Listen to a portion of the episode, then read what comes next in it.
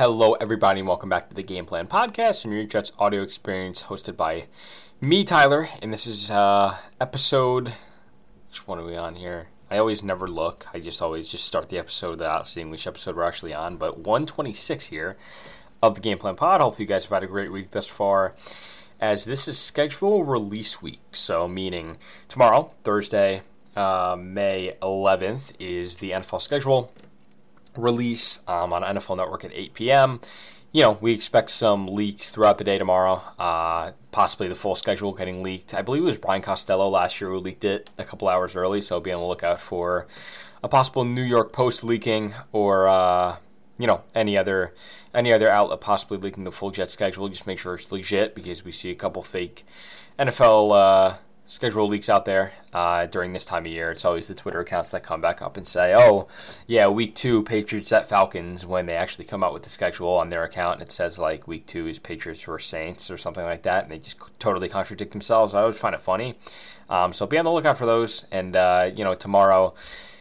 Enjoy it because it's it's a fun day to be a Jets fan, especially because we're going to have multiple primetime games, and it's not like previous years where um, you know, you, you you see the schedule and it's just a bunch of 1 p.m. starts. It's going to be, you know, a little different. There's going to be a couple, you know, obviously 1 p.m. still on the schedule, but 425s, 820s, 815s, Monday night, Sunday night, Thursday night, Friday night, as the Jets um, do get their first ever Black Friday game uh, at MetLife Stadium versus the Dolphins um, on November 24th, I believe.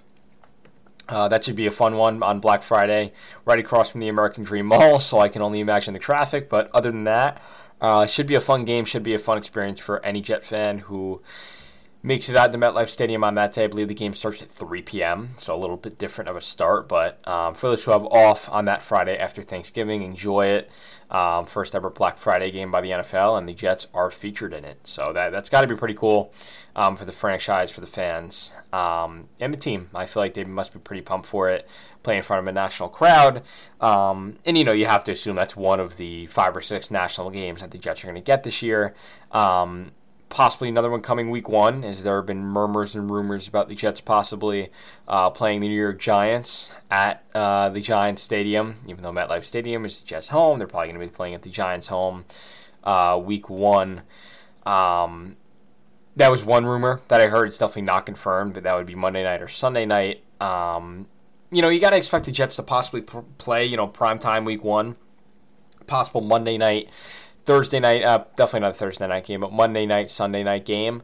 Uh, it has the potential to be a you know pretty rocking week one. Uh, hopefully it's at home. Uh, I feel like the Jets have played away week one for the past couple of seasons, so I'm just hoping we can get a uh, home game week one to start the season off right. Actually, last year I believe it was at home against the Ravens, but um, that didn't go so well. So hoping we can get a home win with Aaron Rodgers at the helm week one, uh, but we'll see. Might be a might be a road game week one there. Um, but yeah, uh, there are other predictions I want to do real quick. I'll do a record prediction next week when we get the full schedule, and I don't want this episode to run too long, so I'm not going to go through every opponent here. But um, you know, it's always a fun time of year again for the schedule release and everything that goes along with that. Um, and you know where the Jets are gonna, you know, land in terms of primetime games. I said this year, um, you could definitely expect more. Um, you could definitely expect, um, you know, uh, heavier load of primetime games Thursday, Sunday, Monday. Um, and again, everything that comes along with that. So the 2023 opponents for the Jets. Um, I believe they have the sixth hardest schedule actually in the NFL. Um, so no cakewalk, especially this year for the Jets. Um, still, you know, very competitive. Uh, hopefully we can, you know, win a lot of games, win 10, 11, 12 games um, with this schedule. But, you know, we play a few notable home opponents, the Chiefs, the Bills, obviously. Chargers, Eagles, uh, a few notable away opponents. You have the Cowboys, um, Giants, Raiders, Browns, Bills, obviously Dolphins home and away, Patriots home and away. So th- there are a bunch of games that you know you should get excited for, right? You should get super excited for, and you know just games that jump off the page to me. Obviously the Chiefs, right, with Patrick Mahomes versus Aaron Rodgers, that should be a fun one. Um, the Chargers, Justin Herbert.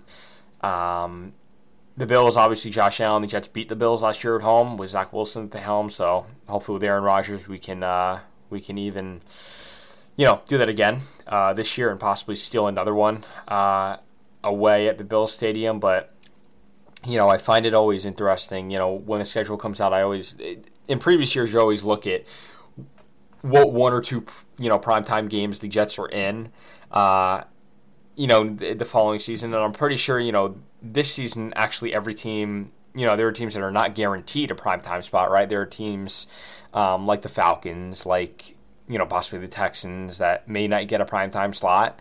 Um, and, you know, I think that that says more about how many good teams there are in the NFL. I think because you know you want to try to fit, um, you know, every good team in, right? You want to try to fit the Jaguars in now, the Jets, Giants, um, teams that might have not been so good a few you know a few years ago into those primetime slots. So you, you have to find more time and more slots for those teams. Um, you know, rather than the uh, mandatory one or two games you give to like the Falcons, right, uh, on a year year to year basis, and what about the Jets, right? The Jets get one to two a year um, as well. You know, and that that that might have not been the case if they didn't you know snag Aaron Rodgers and you know improve the team in every way they could. So.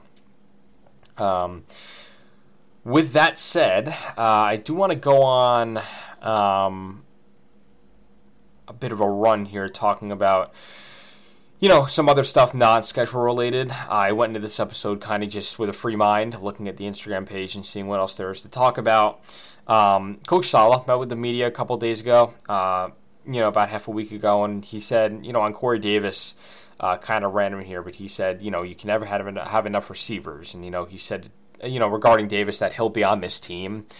Uh, this coming year, and I, I, like it. I like it by Saleh. I like the I like the standpoint that he's on with Davis. I think he's really supported him uh, over the past couple of months throughout the offseason, even the owners' meetings. He spoke about Davis, and he was like, "Yeah, this guy is a big part of our team. He's obviously a big receiver, blocking um, threat out there. Uh, also a pretty big receiving threat, red zone guy." Um, who could stretch the field. And I think Davis played well when giving the opportunity, and I think he played well, um, you know, when healthy. And I think that's a big you know, emphasis on healthy, right? Uh, Davis, you know, obviously not 100% healthy during his time with the Jets. Uh, I believe he probably only played one full season in terms of uh, games played over the past two years. So Davis, obviously, you know, a guy who is walking in, re-entering wide receiver room, I should say, with the likes of Allen Lazard, Garrett Wilson, Mecole Hardman, uh, Denzel Mims still in there, and guys like, you know, um, higher on the depth chart you know, Corey Davis might not be that number two guy this year, right? He'll probably be three or four, um, and primarily four, right? Because Hardman's going to play mostly in the slot. They can move him outside, but he's going to, you know, he's a slot guy. Um, so Davis is more of an outside threat. He can also play in the slot, but um, I'm sure they want to use him outside to leverage some of his blocking skills for outside zone scheme runs. Um, but with that said, I think Davis, I think keeping Davis is pretty wise. I think it's actually a pretty good decision. Um, you know, in terms of the wide receiver market, there aren't many guys out there that you're like, oh, yeah, this is a clear upgrade over Corey, right? This is a clear upgrade. We're going to get this guy and he's going to immediately become wide receiver three for us. I don't see that guy out there on the free agency market. If they were to, you know, possibly explore a trade, you know, it would probably be for Jerry Jeudy, Courtland Sutton.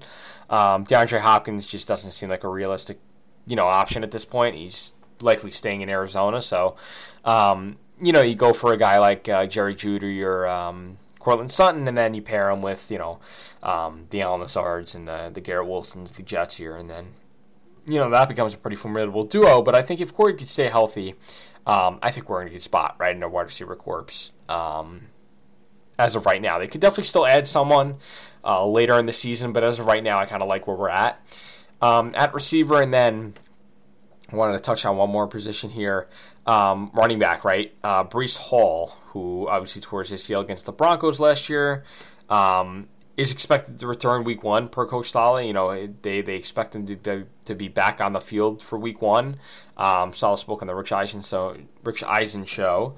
Um, and just said a few few words about Breece. Um, some encouraging stuff. He looks good. Uh, it's almost like we have to slow him down because you want to make sure you you know you pace those things. But he looks powerful. He looks good, and he's hitting good numbers on the GPS. So I mean, it's great. That's great. I mean, you know, hearing Breece's recovery is going well is music to Jets fans' ears. I'm sure. Um, with the way he gone down, it was just kind of you know took our breath away. I feel you know it, it definitely um, took the air out of the room a bit, but you know he, he's back and he, he's working on the field. He's working in the facility, so it's good to hear. Um, and you know, in a matter of no time, he'll be back. Uh, you know, running the rock up the middle for the Jets, right? So cool to hear that from Coach Saleh. And regarding Quinnen Williams as well, the Quinnen Williams saga. Um, just wanted to speak a bit about that before I let you guys go here already 10 minutes in, but Quinn Williams, uh, the Jets' star defensive tackle. According to Rich Cimini, they're not close on a contract extension. Um, you know, it's May. Uh, they have a couple months before training camp. Am I worried right now? No, I'm not. I think they'll get it done. I think they'll come to a conclusion in the next couple of weeks because I think the you know the defensive tackle market's set. Uh, you have guys like Dexter Lawrence, um, you know, Chris Jones is going to get paid, but Aaron Donald on his salary. Um, you have guys that got paid, and there's a parameter that was set. And Quinn Williams knows his worth, right? He's worth more than Dexter Lawrence, in my opinion, and I think a lot of people's opinions. Um, so he, he deserves over $100 million, I think, over four or five years. Um, and I think that, you know, he's earned it, right? 13 sacks last year. Uh, led the Jets, obviously, and you know he's just a force. I mean, Quinnen was fantastic uh, over over the stretch last year. I believe he only missed one game. Uh, so I mean, it's it's just great to hear. Um, you know, the, the Jets are, you know, they're working towards an extension, but they're just not close, which is fine, right? I'm not worried about this bleeding into training camp or anything like that. And I would believe it was Saleh who said on the Rich Eisen show as well. He's like, yeah, I'm I'm confident JD will get it done. I'm not really worried about that, right? So we kind of just brushed it off. That's kind of the way I think Jets fans should, you know, feel about it. I feel like it's not, you know, something that needs to be done tomorrow, right? It's something that needs to be done by July. So you ha- you have a little bit of time. You have a little bit of time to negotiate. And I'm sure I'm sure most of the parameters are set. And Nicole Lynn, just a fantastic agent. She knows what she's doing, obviously, and she's very good at her job. Uh, so I'm sure she's trying to get as much money for Quinnen as possible, and that's totally understandable um, in terms of his production, in terms of his um, leadership, and just the guy he is on the team. Off the field, on the field, just a great guy. So, you know, he deserves it for sure. And again, I'm not worried about it getting done. I think it'll get done probably in May. Honestly, I think this month it'll just get done in the next couple weeks, right? So really nothing to worry about on that front. I think it'll get done very soon, and the Jets will have their star DT locked up for the foreseeable future. So. Uh, with that said, I do want to end the episode here. I do appreciate everyone sticking around and tuning in for this week of uh, you know this week's pod. And uh, yeah, make sure you follow my Instagram at New Jets Game Plan, Twitter at New Jets Game Plan. Uh, post a lot on there, so you know you know, catch up with the posts, tune in, uh, try to uh, you know engage. I feel I feel like I, you know the fan base is great. We we have such a great fan base, and you know, um, you know I post on there and I get engagements, and you know it's always fun to engage with you guys in the you know the DMs, the direct messages, and you know just uh, get to know you guys on more of a deeper level. So it's awesome to see you guys on the page, and I really appreciate you know all the support I've gotten over the past seven years of uh, running that account. So thank you guys again. Uh, I'll see you next week with another one of these and a schedule review um, and a few more fun tidbits that we got planned for next week. Um, so see you guys there.